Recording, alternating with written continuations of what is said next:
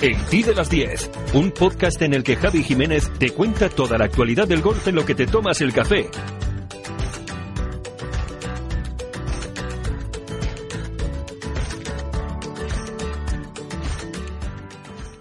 Hola, ¿qué tal? ¿Cómo estáis? Eh, veréis, eh, al poco de terminar el programa de ayer, mi amigo José Manuel Mancebo me enviaba un WhatsApp en el que me decía algo así como Javi, la PQ en Portugal.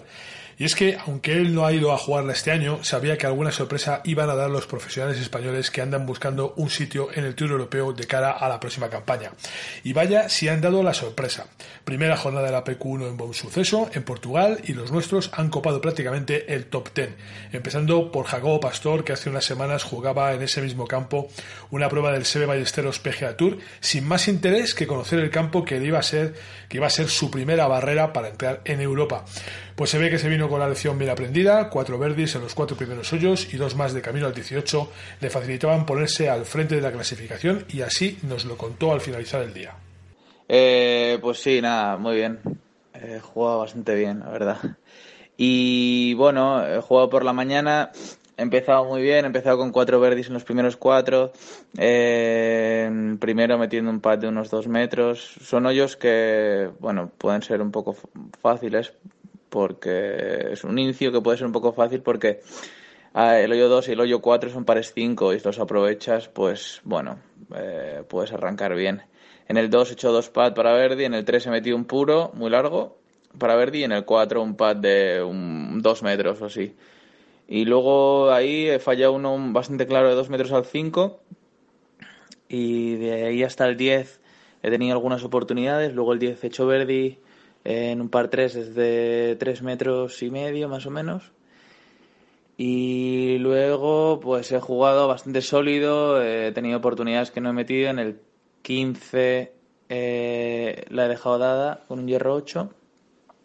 Y, y bueno, luego en el 16 he pegado una salida muy mala con un hierro 3 y la he tenido que sacar a calle y bueno, pues he hecho bogey ahí y bueno, este campo puede ser traicionero, la verdad. El hoyo 17 se ha jugado hoy durísimo, es un hoyo que, creo que es bastante malo, la verdad, desde el tee. Es una salida muy, muy complicada, incluso pegando hierro. Y bueno, eh, nada, contento con la vuelta y queda mucho, así que espero poder jugar de esta manera los próximos días. A un golpe de pastor, otro madrileño, Sebastián García Rodríguez, ocupa la segunda posición y otro más, Toño Hortal, la cuarta. Eduardo de la Riva y Álvaro Velasco son sextos y fuera del top ten, pero bajo el par del campo, Manuel Ballesteros, Álvaro Veiga e Iván Cantero.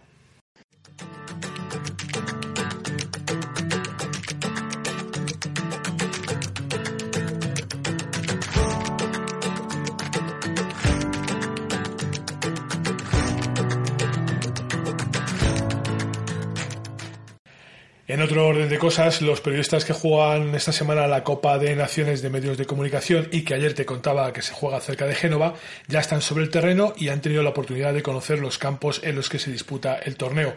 Laureano Suárez nos cuenta desde allí, desde Génova, cómo ha sido esa toma de contacto. Te hablo desde Casteleto Dorba, a unos 60 kilómetros más o menos al norte de Génova. Como sabes, Está aquí el equipo de España representando al golf de los periodistas españoles y hemos tenido un par de jornadas de entrenamiento. Son dos campos los que tenemos que jugar, Paradiso y La Marquesa, dos campos muy distintos. El Paradiso es un campo muy montuno para pegadores que van largo y recto. Y la Marquesa es un poco más amable, tiene calles más anchas, es un poquito más plano. Y la verdad es que, bueno, no estamos demasiado descontentos con el entrenamiento porque eh, esta mañana hemos estado en el campo de la Marquesa y las cosas han rodado bastante bien. Estamos más o menos en forma y esperamos mañana hacer un buen resultado, aunque el campo de mañana ya te digo que es un poquito más complicado. Pero tenemos la suerte de estar en un lugar estupendo. Es un sitio de grandes bosques, colinas. Ahí en el campo, en el recorrido, hay multitud de árboles pero la verdad es que, bueno, hemos tenido dos jornadas bastante eh, agradables de tiempo y esperamos mañana tener un poquito de suerte y hacer un resultado más o menos potable. Estamos aquí, no sé si te lo he comentado ya, gracias al patrocinio de Infinity, que nos ha apoyado en este viaje. Y esperamos dejar el pabellón español en buena forma. Mañana, si acaso, te cuento cómo nos ha ido en el primer día de competición. Un abrazo. Esto es el T de las 10. La actualidad del golf en menos de lo que tardas en jugar un hoyo. Y buenas noticias también las que nos llegan desde Buenos Aires. David Puig y Blanca Fernández han dado el primer paso en los Juegos Olímpicos de la Juventud 2018 que se están celebrando en Argentina y que ha dado comienzo la competición individual, tanto masculina como femenina, con vueltas de 72 y 77 golpes respectivamente. David Puig es décimo después de un comienzo titubeante con bogey doble bogey, sin embargo una reacción con tres verdis le puso de nuevo en la pelea. Sus dos bogies en el 14 y el 15 le han dejado con un total de más dos, pero cerca de la cabeza a tres golpes de los líderes. Por su parte, la madrileña Blanca Fernández firmó siete bogies y con un total de 77 golpes se sitúa decimoquinta a nueve de la italiana Alessia Novilio, que es la única que ha podido bajar del par del campo.